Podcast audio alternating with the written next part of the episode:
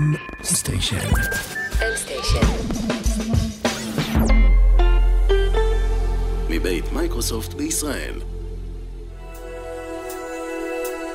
הסיפור של יפעת פאר הוא מרגש במיוחד. כשישבתי איתה בסטודיו שלה בכפר סבא, מצאתי את עצמי נפעמת מהיכולת שלה לחבק כל קושי ולחגוג כל ניצחון, לא משנה כמה קטן. יפעת, שבגיל מאוד מוקדם המורה שלה אמרה לה ולהורים שלה שכנראה אין לה את זה, הצליחה בניגוד מוחלט לתחזיות להקים סטודיו לצילום מאפס. הרימה תערוכה שנקראת לחבק את האוטיזם, שמציגה 12 ילדים אוטיסטים והסיפור שלהם בניסיון להעלות מודעות לקשיים שהם ומשפחותיהם חווים, ועוד היד נטויה. כל חייה חלמה יפעת להיות אימא. לאחר 15 טיפולי פוריות, היא ילדה חמישה ילדים בארבע שנים. כשאילי, תאום אחד מהתאומים הבכורים שלה, כן, יש שני זוגות תאומים, היה בן ארבע, התחילו להופיע לו בעיות רגשיות, אבל רק כשהגיע לכיתה ד' אובחן כי נמצא על הרצף. ליפעת יש את היכולת הזאת לקבל את המצב בפשטות, כמו שהוא. לא לרחם על עצמה, אלא מיד לחפש מה הכי טוב בשביל הבן שלה, המשפחה שלה, ובסופו של דבר עצמה. היום יפעת פועלת למען שילוב האוטיזם כחלק מהחברה, מנהלת קהילה של משפחות עם ילדים אוטיסטים ברשת, בעיצומה של הכנת תערוכת המשך, שבה יופיעו מבוגרים על הרצף ויספרו על עצמם ועל חייהם.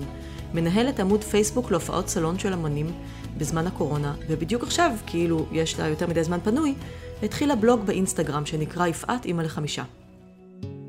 היי יפעת, מה שלומך? בסדר גמור, תודה. אה, נעים להכיר. גם לי. יש לך חיים מאוד מעניינים. ואני רוצה קצת לשמוע על ההתחלה שלהם. הייתי ילדה נורא מופנמת. הילדות האלה שנמצאת שם, אבל לא רואים, לא שומעים ולא מרגישים, הייתי די בודדה. אני חושבת שהזיכרון הכי חזק שלי מה... מהילדות זה שאני יושבת בכיתה ואני מנסה להבין מה המורה אומרת, זאת אומרת, מה קורה, ואני לא מצליחה. ואז ישבנו עם המורה יחד עם ההורים שלי, והמורה אמרה להורים שלי, כנראה שאין לה את זה. וזה בעצם משפט ש... שזהו, שנחרט לי במוח, וככה הייתי במשך 39 שנה, שאין לי את זה. אין לי תעודת בגרות, אין לי יכולת לקרוא ספרים בכלל, ואז בעצם בגיל 32 הלכתי לפסיכיאטר דרך הקופה. גיליתי שאני מפרעת קשב. מי שאני גיליתי רק בשנתיים וחצי האחרונות. עד אז לא ידעתי באמת מי אני. התחתנת בגיל מאוד צעיר. נכון. התחתנתי בעצם בגיל 23, והחלום הכי גדול שלי היה להיות אימא. הכי גדול. זאת אומרת, זה מה שרציתי. אבל זה לא קרה כל כך מהר. האמת שזה לא קרה חמש שנים. טיפול אחרי טיפול אחרי טיפול, חברות שלי מתחתנות, מביאות ילדים ועוד ילד, אחיות שלי מתחתנות, מביאות ילד ועוד ילד, ואני לא. אני אין לי כלום בידיים. כמה טיפולים עשיתם? 15. הייתה לי אה, סלסלה ירוקה, שבה בעצם היו כל התרופות, כל הכדורים, כל המזריקים, כל ה... הכל. והיא הייתה איתי במשך חמש שנים של התקופה הזו. זאת אומרת, זה היה, זה היה החבר שלי. כל פעם הייתי הולכת לבית מרקחת, ממלאה אותה, וככה זה התגלגל. ואז? ואז יום אחד אני מקבלת טלפון שמבשר לי, מזל טוב, את בהיריון. זה היה הריון בסיכון מאוד מאוד גבוה, ואז בשבוע 32, לאחר לידה מאוד מאוד קשה, הם נולדו קילו וחצי. וואו. זה דבר שאני לא יכולה לתאר לך, זה כל כך קטן, ווואו, זהו. הייתי הבן אדם הכי מאושר עלי אדמות. איך, איך היו השנים הראשונות? מדהימות. אילי ואלי היו ילדים כל כך נוחים, חייכנים ומתוקים. יאלי היו לו קצת הפרעות אכילה, זאת אומרת הוא לא אכל, הוא היה נורא נורא רזה. אילי, אילי אכל הכל, ואילי היה מדהים, הכל היה כל כך כיף. אה, נהניתי, כל כך נהניתי לגדל אותם. ואז כשהם היו בני שנתיים אמרנו אוקיי, זהו, אני רוצה עוד. והלכנו, עשינו שוב פעם טיפול הפריה, מספר 16. זה הצליח, טיפול 16 הצליח. אחרי כמה שבועות הלכתי לאולטרסאונד, ושם בישרו לי שיש לי שוב תאומים. יובל ויועד, הם היו ילדים, תינוקות כל כך, הם גם נולדו במשקל ככה יפה, והם היו כאלה מתוקים, שכל פעם שהייתי רואה אותם, כאילו, אני אומרת, אלוהים, איזה מזל שזכיתי לגדל אותם, כאילו, יש לי ארבעה בנים בבית, זה הרגע שחיכיתי, יש לי ילדים בבית, קדימה, כאילו, לכי על זה. וזה בעצם מה שהחזיק אותי. ואז הגיעה עוד אחת. ואז כשיובל ויועד היו בני חצי שנה, גיליתי שאני בהיריון. טבעי. כעבור תשעה חודשים הגיעה אלה. אז חמישה ילדים. בארבע שנים. בארבע שנים. בדיוק. כן. ובשלב הזה עדיין הכל, כולם מתפתחים כמו שצריך, טפו טפו טפו, הכל היה רגוע ובסדר. הכל היה מצוין. ואז מה קרה? ואז כשאלה נולדה, התחילו אצל אילי כל מיני סימנים כאלה שאני לא מבינה מה קורה. אנחנו נוסעים באוטו, ואז פתאום הוא מתחיל לצרוח, שאני אעצור. לא הבנתי מה קרה. אז מה קרה? ואני לא, אני, אני מפחד שהכביש ייפתח ואנחנו ניבלע לתוך הכביש ואני מפחד שאנחנו נעשה תאונה ואני מפחד שהעצים יפלו על, על האוטו. אמרתי לו, הילה, הכל בסדר, תירגע, אנחנו נוסעים באוטו, אני שומרת עליך. וזה עבר. כשהיינו הולכים ברחוב, פתאום היה עובר אוטובוס, והוא היה מיד סוגר את האוזניים שלו ומתחיל לצרוח שהוא רוצה עכשיו ללכת הביתה ושהוא מפחד, ושהרעש הזה חזק מדי, והוא פשוט היה בורח. כשהיה רואה בלון, הוא היה מפחד שהבלון יתפוצץ, כשהיה רואה כדור, אז גם היה מפחד שהכדור יתפוצץ. והדבר היחיד שהיה רוצה באותו רגע, זה לרוץ הביתה, להיכנס למיטה שלו, לשים את השמיכה מעל הראש, ו... ולחכות שהפחד uh, ייפסק ויירגע. ואז uh, במקביל גם מהגן, הגננת באה ואמרה, יפעת תקשיבי, אילי לא מצליח לשבת, לא במפגש, הוא לא מצליח לשחק עם ילדים אחרים, הקשב שלו נורא נורא קצר, אני קוראת לו והוא לא עונה לי. אני אומרת, אוקיי, לוקחת את הילד, אנחנו הולכים לפסיכיאטר, שעה וחצי של uh, מפגש, שואל שאלות, הוא רואה את הדף שהגננת מילאה, שומע את הסיפורים שלי, והוא קובע שבעצם אילי אה, מאובחן עם הפרעת קשב קשה, מאוד אה, היפר, ויש לו חרדות. ועד אותו שלב בעצם הכל היה, כאילו, אני מניחה שברגע שיש לו אח תאום, אז זה נורא קל, את יודעת, להגיד, הם אותו דבר. להשוות. כן, להשוות, זה כאילו בא באופן אוטומטי גם אם את לא רוצה. נכון. אז לפני גיל ארבע, לפני האפיזודות האלה, אז, אז הכל היה... הכל היה בסדר גמור. היו לו חברים, הוא הקשיב בגן, הוא כאילו הסתדר. הדבר היחיד שהיה בגן, לפני כן זה שהיה נושך. אוקיי, בסדר, זה קורה להרבה ילדים. נכון. אז זוכרת שהייתי פותחת את הדלת של הגן, היא אמרה לי, יפעת, היום הוא נשך 11 ילדים. עכשיו תשאלי כמה ילדים יש בגן? 12? 12. ככה. איך שפתחתי את הדלת, זה היה המשפט שהיא אמרה לי. שזה גם אה, בדיעבד אה, קשור? אני לא יודעת. אני באמת לא יודעת לומר. אבל גם שם, את יודעת, הוא היה ילד עם קוצים, זאת אומרת, היה לו קשה לשבת. אה, זה מילים של פעם. כן. ילד עם קוצים, כן. ולא ממש פוט- פוטנציאל, כל הדברים האלה שכאילו פעם, לפני שידעו כאילו להגיד ממש זה. כן, ממש ככה. גם את יודעת, זה משפטים של אה, בן אדם שכאילו אין לו באמת את הידע הזה, אה, המקצועי. וגננת שהיא רק מתחילה, שנה ראשונה שלה, היא מבחינתה, לילד יש קוצים, כן. טוסיק. אה, כן, זה באמת משהו שהוא של פעם. אז הוא אובחן.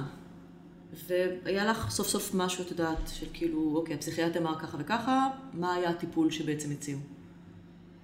אז זהו, שקודם כל היה צריך לתת ריטלין. עכשיו מדובר בילד בן ארבע וחצי. וואו. ולא רק ריטלין, אלא גם טיפול אה, תרופתי נגד חרדות. הילד לא היה ישן בלילה בלי שאני לידו, מחזיקה לו את היד, ורק ככה הוא נרדם. זאת אומרת, אני באמת הבנתי שאני צריכה לתת לו פה משהו. הוא לא מצליח ליהנות בתור ילד משום דבר, לא ממשחק. הוא היה רואה טלוויזיה עם, עם הראש הפוך. נשכב, יושב, קופץ, הולך, בא, נשכב על, הס, על הספה, קופץ על הספה, נשכב על השטיח. דברים, את, רואה- את רואה, את רואה, אמנם יש לי ארבעה בנים בבית, אבל... ותינוקת שהיא בעריסה, אבל את רואה את השוני. כן. רואה את השוני. אבל מצד שני הוא ילד כל כך חייכן, ומלא שמחת חיים, והוא כזה טוב לב, ונותן מעצמו, ונותן לאחרים, ומוותר שלא יהיה לו, יהיה לאחרים, שאחרים ייהנו. ומצחיק את כולם, זאת אומרת, איפה הילד החייכן הזה, שפתאום מקבל התקף כזה של חרדה? זאת אומרת, יש פה באמת... אה, דיסוננס. כל כך גדול. כן. ואיך התרופות השפיעו עליו? לקראת גיל חמש התחלנו, כי שוב, זה פרוצדורה. לא נותנים לילד בן ארבע וחצי כדורים כל כך מהר. אז היינו צריכים לעבור איזושהי ועדה, היינו צריכים למלא טפסים, אבל אני ידעתי ש... שאני הולכת על זה. זאת אומרת, אני הולכת לעזור לו. היו לי חששות, אני לא אגיד שלא. יש הרבה ביקורות על התרופות האלה בכל מיני מקומות. לא התייחסתי לשום ביקורת. הסתכלתי על מה... אני אימא שלו ואני זאת שתחליט. אוקיי, אז בגיל חמש התחלת לתת תרופות, ואז? בגיל חמש בעצם עשינו כמה דברים. הדבר הראשון זה הכנסתי אותו לגן, שנקרא גן גשר. זה גן רגיל לגמרי, שבו בעצם יש קבוצה של ילדים, שלכל אחד יש לו אה, איזושהי בעיה רפואית אחרת, ושם בעצם הם מקבלים את כל הטיפולים הפרא-רפואיים לתוך הגן. הנה טיפול רגשי, טיפול קבוצתי, אה, קלינאי תקשורת, אה, הכנה לכיתה א', זאת אומרת הוראה מתקנת, הכל מגיע לתוך הגן. אז איך יאלי ואילי בעצם הגיבו לעובדה שהם עכשיו לא יהיו ביחד? בכל מקרה הפרעתי עוד ביניהם כשהם עלו לחובה. יאלי היה, הרגיש האח הגדול, הבוגר, מאוד. והוא שמר על אילי, הוא שמר עליו, ואני הבנתי שאני צריכה להפריד ביניהם. רציתי שיאלי, יהיה לו את החיים שלו. זאת אומרת, שלא ירגיש שהוא צריך לטפל באח שלו כל הזמן ולשמור עליו. זה מרגיש כאילו הרבה מההחלטות שלך עשית מתוך איזשהו אינסטינקט אימהי ש... שכאילו הוביל אותך, נכון? נכון. אני אה, הרגשתי שזה הדבר הנכון ועם זה הלכתי. אוקיי. Okay. ואז הוא מתחיל בית ספר. אז זהו, שהשארתי אותו עוד שנה בגן חובה, כי הרגשתי שהוא לא מוכן. היה, היה קושי גם חברתי והיה קושי גם לימודי, אני הרגשתי שהוא לא מוכן. הוא עלה לכיתה א' כשהוא היה מוכן והיה בשל, והוא היה נפלא, הכל היה טוב. בבית ספר רגיל. בית ספר רגיל, אבל עם, עם סייעת. כיתה רגילה עם סייעת צמודה. היה נפלא. אני זוכרת שבאספת הורים הראשונה, אני יושבת עם אילי והמורה, והיא מסתכלת עליו, והיא אומרת לו, אילי, הלוואי וכל התלמידים בכיתה היו כמוך. איזה תיקון זה בשבילך, משפט כזה? לא רק בשבילי, אלא את יודעת, כל מה שעברתי גם כן עם אילי, אני הרגשתי שוואלה, עשיתי את הדבר הנכון ששרתי אותו גם כן עוד שנה. כן. כי הוא בא מוכן, הוא בא בשל, הוא בא בוגר יותר. ואז התחלנו כיתה ב'. ופה כבר לא היה נהדר. היה קשה. הוא התחיל, אה, הפער הלימודי התחיל קצת לגדול. הפער החברתי גם גדל. ואז בעצם אה, יום אחד, ביום שישי מתקשרת אליי המורה שלו. יום שישי בצהריים. ואומרת לי, אני צריכה לדבר איתך. אני מבינה שמשהו פה לא בסדר, אני נכנסת לחדר שלי, ואני אומרת לה, אוקיי, אני מקשיבה. כי ידעתי שמשהו לא בסדר, אבל את יודעת, עדיין הייתי נורא ככה אופטימית.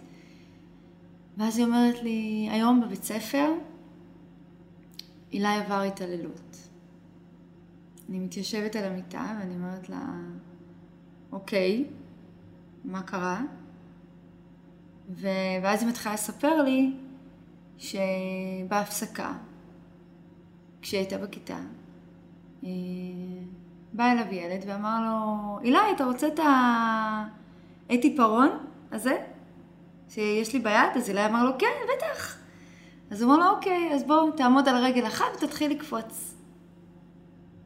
ואילי, הוא ילד שנורא מרצה אחרים ונורא רוצה להיות מקובל, מתחיל לקפוץ. ואז מתחילים להסתובב שם עוד ילדים סביבו, ומתחילים לצחוק. והייתה שם, אה, שם יום הולדת באותו יום, והיה כיבוד על השולחן, והילד שאמר לו לקפוץ, לוקח ופלה ומתחיל לדחוף לו בעצם לפה. והוא אמר לו, תמשיך לקפוץ. ואילי ממשיך לקפוץ. ואז אילי נחנק. אז הוא ירק את האוכל, את הוואפלים, ו... ומה שהילד הזה עושה, פשוט מרים את האוכל מהרצפה, דוחף לו בחזרה לתוך הפה. וכולם שם צוחקים. והמורה בכיתה. והמורה בכיתה. לא שמעה, לא ראתה, היא התעסקה עם ילד אחר. ואז אילי כבר נחנק, והוא רץ החוצה, ואז היא הבינה בעצם שמשהו לא בסדר. ככה זה בעצם אה, הסתיים. והיא הבינה שישבה ודיברה, והבינה בעצם מה קרה. והתקשרה אליי רק בצהריים. והוא לא, לי הוא. לא אמר לך כלום? הוא לא אמר לי שום דבר. ואז אני אומרת לה, מי הילדים? והיא אמרה לי, מי הילדים? לקחתי את הרשימה השמית של כל הילדים, את הטלפון שלי, עליתי לאוטו ונסעתי. עצרתי באיזה מקום עם חולות, והתחלתי להתקשר לכל ההורים. ההורים שהתעללו שאותם בו? או- אותם אוקיי. הילדים שלהם עשו את זה. אוקיי. והרי היא התקשרה אליהם וידעה אותם. רק, רק אני הייתי האחרונה שידעה על זה. ואף אחד מההורים לא ענה לי. אף אחד. כאילו, שום אחריות, שום אנחנו מצטערים שום שזה דבר. קרה, אנחנו נדבר עם הילד, אנחנו נטפל שום בזה. דבר. כלום. ולא חזרו אלייך? לא כאילו... לא. זה משהו שנורא, אבל נורא פגע בי. אני ישבתי ופשוט בכיתי במשך שעות. הרגשתי שנכשלתי בתור אימא, הרגשתי שאני לא יכולה לסמוך על אף הורה אחר, הרגשתי שאני לא... שאני כועסת על כל העולם, הרגשתי שאני מאבדת אמון גם במערכת, הרגשתי שאני... אין לי למי לפנות, הרגשתי שאף אחד לא באמת מבין אותי. ספר כן בא, עשה שיחה, ודיברו על אה, חברות, ועל איך כן צריך להתנהג, ומה עושים במקרה שרואים דבר כזה, אבל לי זה, זה לא באמת כבר אה, שינה יותר מדי. ואז מה? ואז מגיעה עוד פעם, עוד התעללות, מה היה בפעם השנייה? שילד סגר אותו בתוך ארון. ושוב, אף מורה לא שמה לב, לא ראו כלום. פה מאוד מהר שמו לב, כי הוא נורא צעק. ומה היה אז? ואז בכיתה ג' אני מבינה שיש הרבה דברים שאני לא מצליחה אני בעצמי להתמודד איתו.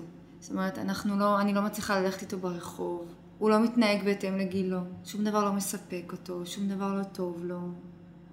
אין לו חברים, מלבד ילד אחד מדהים שבאמת מצליח להכיל אותו. וזה היה האור הכי גדול שלנו. הוא כבר לא, לא הצליח להחזיק מעמד בכיתה, כל הזמן היו צריכים להוציא אותו, להתאוורר, הוא לא היה לומד. הוא היה הופך לי את כל הבית. הוא היה הופך את כל הארונות, הוא היה מוציא הכל החוצה. ומה בעצם היה הטריגר לעוד אה, אבחון? זה קרה לילה אחד. אה, עליתי לעליית הגג אצלי בבית. הייתי בהלם. כי כל עליית הגג בבית הייתה הפוכה. הערימת משחקים שהייתה שם, הכל היה מפוזר. הקירות היו מקושטות במסמרים. צבע גואש. היה אה, מרוח על הקירות. השטיח שהיה לי שם, היה עליו דלי שלם של צבע לבן. הכל היה הפוך. והדבר היחיד שעשיתי זה צרחתי. נתתי צרחת חיי וצעקתי, אילי, בוא לפה מיד! הוא רץ מהר למעלה, היה שמונה בערב, ואמרתי לו, למה? הוא לא הסתכל עליי, הוא אמר לי, אני לא יודע. למרות שידעתי שהוא לא מסוגל, ולמרות שידעתי שזה לא יקרה, אני אמרתי לו, אתה עכשיו, אבל עכשיו, מסדר פה הכל. השארתי אותו שם לבד וירדתי למטה. חצי שעה אחרי זה כשעליתי למעלה, אני גיליתי שהוא לקח כרית ושמיכה והלך לישון. כשקמתי בבוקר, אז היה תור לפסיכיאטר, ואני ודן ישבנו שם. והאמת, ישבתי שם כבר בלי כוחות. כל דבר שאני מנסה לעשות לא הולך. כל דרך שאני מנסה לעזור לו, אני לא מצליחה. ו... ואז הוא התחיל לשאול אותי מלא מלא שאלות. שאל ושאל, ועל הכל עניתי כבר, אמרתי, מה כבר הוא ישנה לי עכשיו? מה כבר הוא יגיד לי? כאילו, בואי, די, די. עוד פעם ישנה לי איזשהו מינון של תרופה, לא רוצה. אני רוצה לעזור לילד שלי. איך אבל אני עוזרת לו? ואז הוא קרא במחשב ואמר לי, אני רוצה לשלוח אותו לאבחון של אוטיזם. זאת פעם ראשונה שהמילה הזאת צצה? פעם ראשונה שאני שומעת אותה, ואני שותקת, מסתכלת עליו, הדפיס לי ערימה של דפים, כתב לי מה אני צריכה לעשות, כי הוא ראה שאני לא מדברת, אני לא שואלת, לא אני ולא דן, ושולח אותי לדרכי. אבל אני ידעתי שבעצם מהחדר הזה אני יוצאת כשהחיים שלי ושל אילי עומדים להשתנות. את הדרך הביתה אני לא זוכרת. ואחרי כמה שעות אני אומרת, אוקיי, בוא נרים טלפון. נתן לי טלפונים שאני צריכה לקבוע אבחון. בשביל אבחון של אוטיזם צריך, אה, שני, כדי שהוא יהיה קביל, כביכול צריך שני דברים. אחד, אבחון מפסיכיאטר, ואחד, אבחון מפסיכולוג. שניהם צריכים לקבוע שיש אוטיזם. ואז בעצם נתנו לי אישור ללכת גם לפה וגם לפה, דרך הקופה, לקבל את האבחונים שלהם, ומשם בעצם אה, להמשיך. וזה מה שעשיתי. אחרי חודשיים היו לי אבחונים ביד, וקבעו שלבן שלי יש אוטיזם. הוא נמצא בתפקוד גבוה. וחלק בעצם מהמאפיינים של אוטיזם זה גם הפרעת קשב, גם היפריות, גם הנשיכות שדיברנו עליהן. זאת אומרת, יש כל כך הרבה דברים באמת שהם, אה, שזה מראה על זה. ובאותו רגע, זהו, אני מתעשתת על עצמי, ואני מבינה שאני צריכה להתחיל לקבל החלטות. ואם אני לא אקבל אותם, אף אחד לא יקבל אותם בשביל אילי. גם איך סיפרת לו? איך סיפרת לילדים? אני לא. אני לא סיפרתי לאף אחד. לא, אבל הוא לא ידע, האחים לא שלו לא ידעו? לא. ואז בעצם אני מחליטה להעביר אותו לכיתה תקשורת, אני מפרידה אותו מארבעת האחים שלו, שזו כבר החלטה מאוד מאוד קשה. מעבירה אותו לבית ספר אחר פה בכפר סבא, אבל לכיתה תקשורת, שבעצם בכיתה תקשורת כולם, כל הילדים שם נמצאים על הרצף, ויש שם מורה של חינוך מיוחד, יש שם צוות של חינוך מיוחד, כל הטיפולים מקבלים שם, באמת הוא מקבל מעטפת שמיוחדת לילדים עם, אה, עם חרדות, עם הפרעת קשב וכמובן עם אה, אוטיזם. זו הייתה החלטה מאוד מאוד קשה בשבילי. אבל לי לא היה אומץ לבוא ולספר לו שאני מעבירה אותו. אז מה? אז עשינו שיחה, אני, המורה שלו והפסיכולוגית של בית ספר, והם סיפרו לו. הם לא סיפרו לו למה, אנחנו לא סיפרנו לו למה. לא סיפרנו בעצם, לא סיפרנו לו שהוא מבחן עם אוטיזם. סיפרנו שיש לו, סיפרו לו שיש לו בעיות, שאנחנו רוצים לעזור לו. והוא התחיל לבכות, ואני בכיתי איתו. אני לא הייתי מסוגלת לדבר בכלל. כלום. לא הוצאתי מילה מהפה. היה לי נורא קשה לספר לו את זה. אבל הילה הוא ילד שמסתגל מאוד מאוד מהר. אה, אז שם הוא בכה. אבל אה, כשחזרנו הביתה כבר, את יודעת, הוא התחיל לשאול כל מיני שאלות. והתחיל נורא להתרגש, כי הוא הולך להכיר חברים חדשים. הוא הולך להכיר עוד ילדים שיש להם קשיים, ולא רק לו יש קשיים, הוא היה מודע לקשיים שלו. אה, ושיעזרו לו שם יותר. זאת אומרת, באמת, את יודעת, זה התחיל, אה, התחלנו לעשות מזה דבר טוב. זאת אומרת, לקחנו את הדברים הטובים שיש בזה, ובזה בעצם אה, החזקנו. ואז עברנו במקום הכי מכיל בעולם, הכי אוהב, הכי טוב. קיבלנו את המורה הכי טובה שיכולנו לבקש. דלית, שהיא בשבילי, בשביל אילי, בשביל כל הבית, שעבר שינוי בזכותה. בעצם קיבל את כל הדברים שהוא היה צריך. אנחנו קיבלנו הדרכה הורית, אילי קיבל בעצם את כל הטיפולים שמתאימים לו, ידעו איך לדבר איתו, איך לעבוד איתו, איך ללמד אותו, איזה כלים לתת לו לחיים. אבל אני יכולה להגיד שמבחינה אישית, במהלך אה, השנה הראשונה של האבחון, כמות האנשים שידעו על האבחון של הילה היא ממש מועטים. למה? כי הרגשתי שאני לא מסוגלת עדיין לדבר על זה. הרגשתי גם שאני מתביישת. אני מודה בדבר הזה. את אומרת אפילו משפחה, אבל... נכון. המשפחה, רק האחיות שלי ידעו. אה, שתיים, שלוש חברות שלי, וזהו. זאת אומרת, לא מעבר. כשאילי בעצם נכנס לכיתה תקשורת, זה היה עשר שנים בעצם שאני ישבתי בבית. מתוך בחירה, באמת, את יודעת, לגדל את הילדים שלי הכי טוב רק שאני יכולה להיות. זה היה בעצם היה החלום שלי. וכעבור חצי שנה, שבעצם התחיל את הכיתה תקשורת, בוקר אחד נכנסתי הביתה, פתחתי את הדלת, אני זוכרת שנעמדתי בדלת, עצרתי, פתאום הרגשתי שאני נושמת, הרגשתי שטוב לי. יש משהו בוודאות הזאת שהוא כל כך שונה, כאילו, מ... זה לא משנה אפילו מה האבחון אומר, זה העיקר לדעת מה יש ולדעת שאפשר לטפל בזה, ויש תוכנית וכאילו הכל ברור ו... נכון, כי באמת בעזרת התוכנית הזו, הוא קיבל טיפול, אנחנו ההורים קיבלנו כן. טיפול, הבית הפך להיות הרבה יותר רגוע. ואז אני הבנתי, עכשיו תורי. אני בת 39. סטודיו לצילום, מאפס לכלום. סטודיו לצילום. כאילו, זה פשוט בבת אחת איזה. זוכרת את העליית הגג? לקחתי את כל העליית הגג הזו, ויחד עם הילדים סידרנו, ובמהלך הסדר הזה מצאתי את הסלסלה הירוקה. אוקיי. אני פתאום מצפה לראות אותה פה איפשהו בסטודיו. את רואה שם את הכחול עם הנקודות? כן. את זאתי? צבעת אותה? אמא שלי לקחה אותה. אז היום היא מלאה בעצם ב... בדברים שלי, של העסק שלי, של הצילום. מאוד סמלי. מאוד. והיא יושבת פה כל יום ואת לא מצליחה להרים אותה. את יודעת כמה היא כבדה? היא כבדה, כי גם זה הכל עיסת נייר, וגם יש בה מלא דברים, מלא דברים טובים. פשוט רוקנתי את, ה- את כל העליית גג, ותוך שבועיים הקמתי סטודיו לצילום. וואו. בלי אסטרטגיה, בלי לחשוב, פשוט הקמתי. אבל ידעת איך, איך כאילו להפעיל סטודיו? ידעת מה הציוד שאת צריכה, איך עושים את זה? מה... פניתי לחבר שלי, יניב, שהוא צלם. אמרתי לו, אני צריכה את העזרה שלך. הוא אמר לי, קדימה. והוא עזר לי. הוא עזר לי להקים, הוא עזר לי לקנות כל מה שצריך. הדריך אותי. קניתי הכל, מחשב, מצלמה, רקעים, ממש התחלתי כזה, את יודעת, ואז התחלתי לאסוף כל מיני פריטים לצילום והכל, ו... והתחלתי, פשוט התחלתי. לקחתי את הילדים שלי והתחלתי לצלם אותם.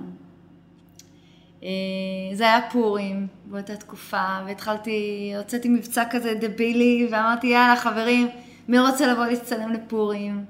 והתחלתי לצלם, ועוד, ולאט לאט לאט לאט זה גדל. והרגשתי שזהו, שאני מתחילה להגשים את עצמי. זה היה בהתחלה נורא בקטנה, כי את יודעת, גם הילדים, גם הבית, גם הדרך להיות עצמאית. ואז אה, שנה אה, מרגע שבעצם הקמתי את הסטודיו, לילה אחד נסעתי במורשה, ב-11 בלילה, לבד, אני והמוזיקה. ואז חשבתי לעצמי, והבנתי שאני בעצם בשלה לבוא ולספר לכולם על אילי. וכשאת אומרת לכולם, את מתכוונת לכל העולם בעצם. לכל העולם. לכל העולם. והחלטתי דווקא לעשות את זה בדרך נורא מיוחדת.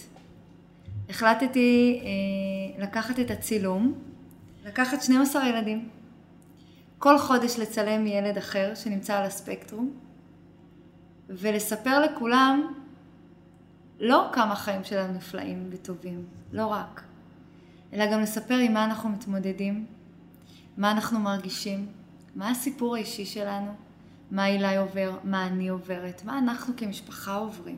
ואני מחליטה לעשות את זה כדי להפוך את העולם הזה למקום הרבה יותר מכיל. כי אני מאמינה שאם אנשים לא יודעים, אז הם לא יבינו.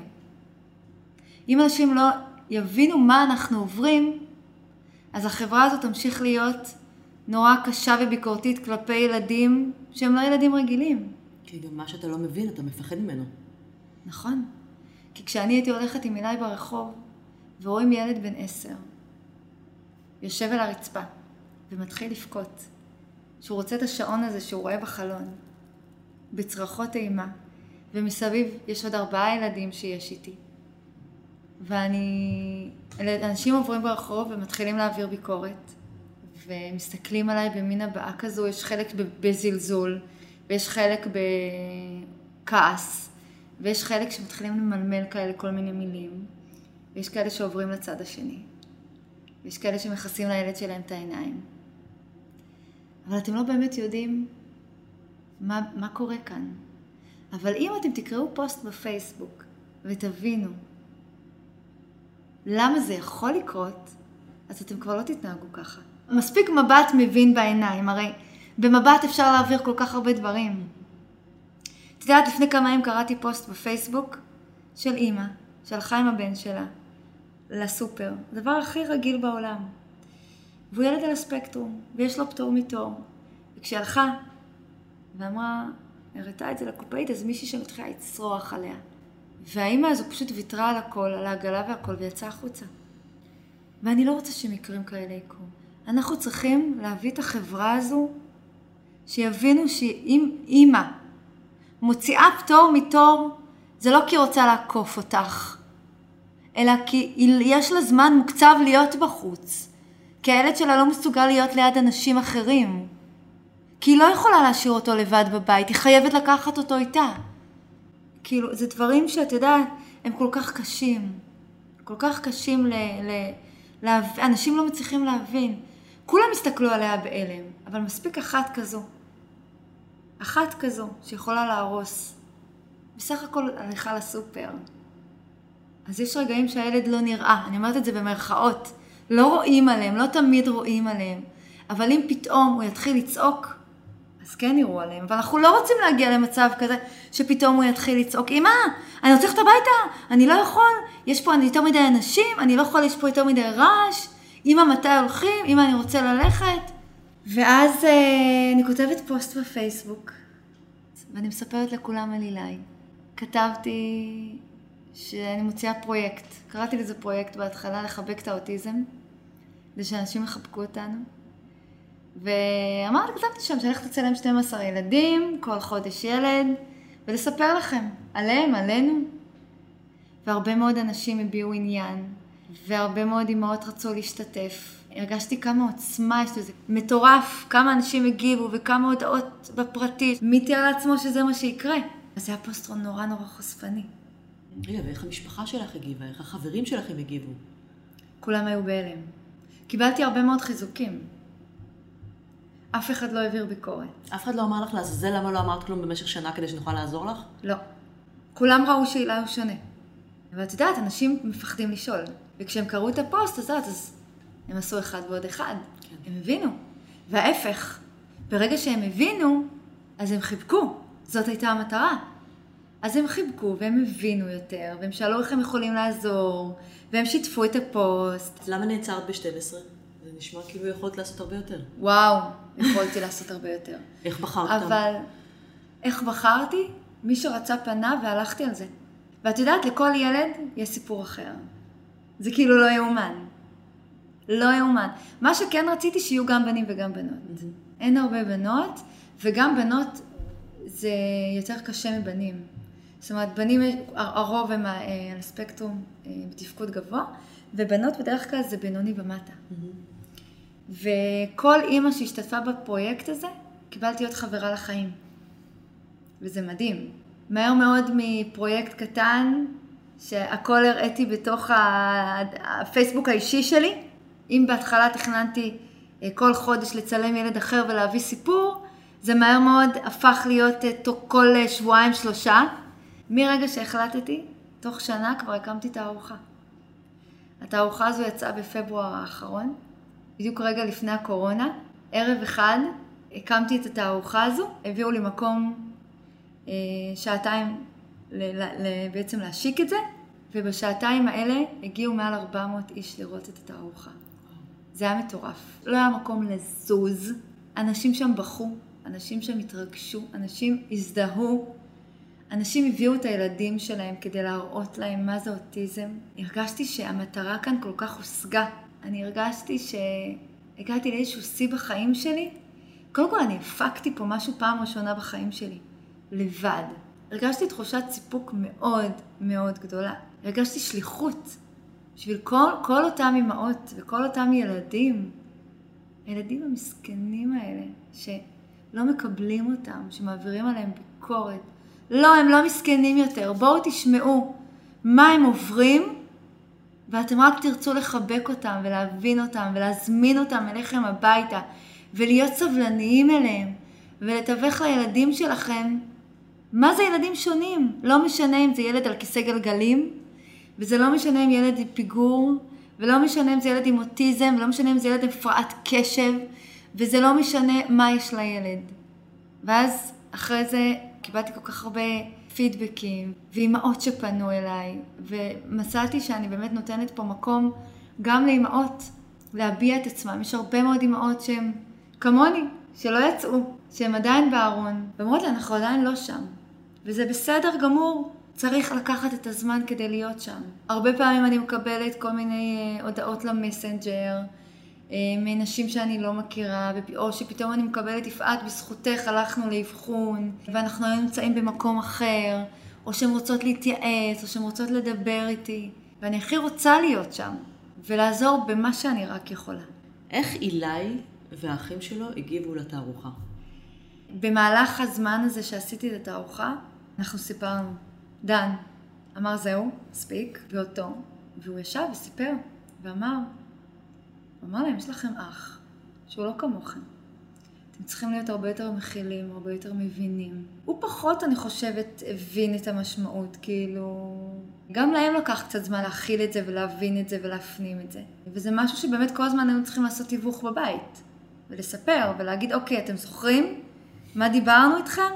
זה בדיוק הרגע הזה, שאתם צריכים כן להבין. לא תמיד זה פשוט ולא תמיד זה קל. היה באמת שיח עם כל הילדים, מה זה אוטיזם, מה יש להם בעצם, מה הם מרגישים, ואילי בא לתערוכה מאוד מוכן, כשהוא יודע מה זה אוטיזם, הוא אפילו הקריא בתערוכה אה, נאום קטן. די. כן. אוקיי. אה, זה היה נורא נורא מרגש. בכיתה הוא כתב יחד עם המורה מה הוא רוצה להגיד. ומי שעמד לידו זה היו הילדים מהכיתה שלו. וואו. זה היה ערב מרגש. יחד עם התערוכה, אני גם בעצם מרצה על הסיפור האישי שלנו. את חושבת לפעמים איך זה התפספס בגיל ארבע? לא, כאילו בגיל ארבע זה היה נורא בקטנה. אני באמת לא יודעת, אבל אז כן היה קשר עין. אז בגלל זה זה גם כן אני מאמינה שזה נשלל. נראה לי שאת פשוט לא ממש בן אדם שחושב על מה אם, אלא פשוט מסתכלת קדימה. כן, מאוד. מאוד. אני, יש, אוקיי, יש, נותנים, נותנים לי פה איזשהי משהו, איזשהו אבחון, איזשהו, אני, אני חושבת, אוקיי, איך אפשר את זה למקסם, את זה בעצם להתגבר, איך אפשר לעזור, איך אפשר לשנות. מה אנחנו עושים עכשיו? מדהים. מה אנחנו עושים עכשיו? אפשר לשבת ולבכות שעות, אבל זה לא מה שיעזור וזה לא מה שייתן את הפתרון. צריך גם את זה. צריך, ואני עברתי את זה. כן, הנה, אני שנה שתקתי. כן. אני שנה התביישתי. ואז אמרתי לעצמי, אוקיי, איך אפשר את זה לקחת ולעשות מזה משהו אחר? לימונדה. כשדיברנו בטלפון סיפרת לי שלהילה התחילו כל מיני שאלות. נכון. בעצם במהלך הזמן הזה שהיינו בבית, חודשיים של הקורונה, אז הוא התחיל לשאול אותי כל מיני שאלות. השאלה הראשונה הייתה אם הוא יחיה איתי כל החיים. הייתי בשוק. ושאלתי אותו, למה אתה שואל? אמר לי, כי אני עם אוטיזם. הוא אמר לי, כי להתגייס אני לא יכול. אמרתי לו, נכון, אבל אתה יכול להתנדב. הוא אמר לי, רגע, ורישיון יהיה לי? אמרתי לו, אתה יודע שהתשובות האלה זה הרבה מאוד דברים שתלויים בך. איך אתה רוצה לשנות את החיים שלך? ואז זה גרם לי לחשוב, מה קורה באמת עם אנשים בוגרים? הרי לא רק לילדים יש אוטיזם, יש הרבה מאוד אנשים בוגרים שיש להם אוטיזם. וכשאני מדברת על בוגרים, אז אני מדברת מגיל 25 ומעלה. הם באמת נשארים לגור עם ההורים שלהם כל החיים? הם התגייסו? מה קורה עם עבודה? מזמינים אותם בכלל לאיזשהו רעיון עבודה? מה קורה עם זה? אני מחפשת תשובות. הם מוצאים אהבה? הם מוצאים אהבה עם אנשים כמוהם, או מוצאים אהבה עם אנשים רגילים? הם מצליחים להתחתן? הם מצליחים להביא ילדים לעולם? ואם כן, האם הילדים האלה עם אוטיזם? אומרים שזה תורשתי? יש כל כך הרבה שאלות. ואז אני אומרת לעצמי, אוקיי, אולי אני אגדיל את התערוכה. אמנם סגרתי אותה ב-12 ילדים, אבל אפשר לעשות אותה גם למבוגרים, שבעצם לצלם אותם, ושהם יבואו ויספרו על האוטיזם, מה הם חווים, מה הם מרגישים. זה יכול לשנות כל כך הרבה דברים, ואני רוצה לתת גם את נקודת המבט הזו. ובאמצע הקורונה ובאמצע הכל כתבתי פוסט, ואמרתי, חברים, בואו, תפנו אותי גם לאנשים כאלה. ו? כבר צילמתי כמה, ואני על זה, אני ממש באמצע. זה הדבר הבא. נכון. זה אחד מהדברים הבאים. אז איפה אפשר לראות את התערוכה? נניח, לא בימי קורונה, איך אפשר לראות אותה? אז קודם כל, אה, יש אתר אינטרנט, אה, קראתי לו לחבק את האוטיזם, ששם אפשר לראות את התמונות של 12 הילדים, לקרוא גם את הסיפורים. במקביל יש גם כן דף פייסבוק, שקראתי לו גם לחבק את האוטיזם, ששם בעצם אה, יש שם גם את הסיפורים, גם את הילדים, אבל גם הרבה מאוד דברים מעבר. שם אפשר לקרוא את הסיפורים האישיים שלי, של דברים שאני חווה ביום יום, איך זה להיות ילד אימא. לילד עם אוטיזם. כל פעם אני משתפת על משהו אחר, על דילמה אחרת, על קושי אחר, גם על דברים טובים שאנחנו חווים. ברגע שתרשמו בגוגל לחבק את האוטיזם, אתם תגיעו גם וגם וגם וגם, ואני מבטיחה לכם שברגע שאתם תיכנסו ותתחילו לקרוא, בעצם תשאבו לעולם חדש. לעולם לא מוכר, אבל למקום כל כך רגיש, ושבאמת אתם רק תרצו לתת חיבוק. אני מאוד מקווה שהתערוכה הזאת תגיע לכמה שיותר אנשים, גם אני. ואני מאוד מודה לך על הגילוי לב והסיפור האישי. המאוד מרגש. תודה רבה.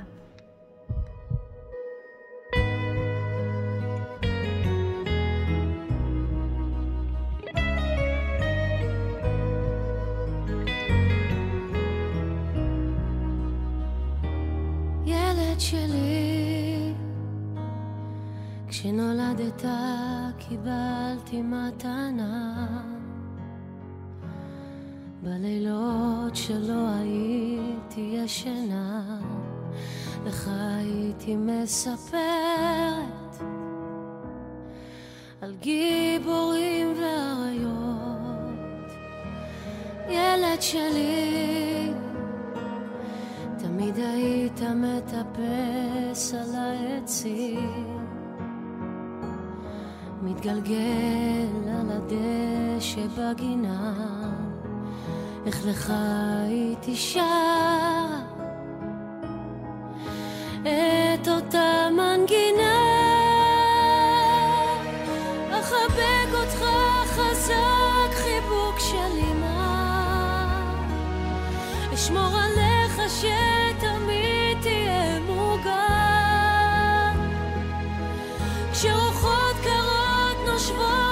אשלח בדים חמים.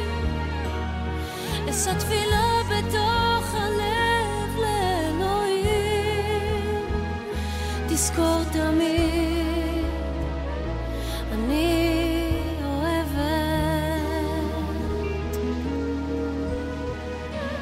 ילד שלי כשנולדת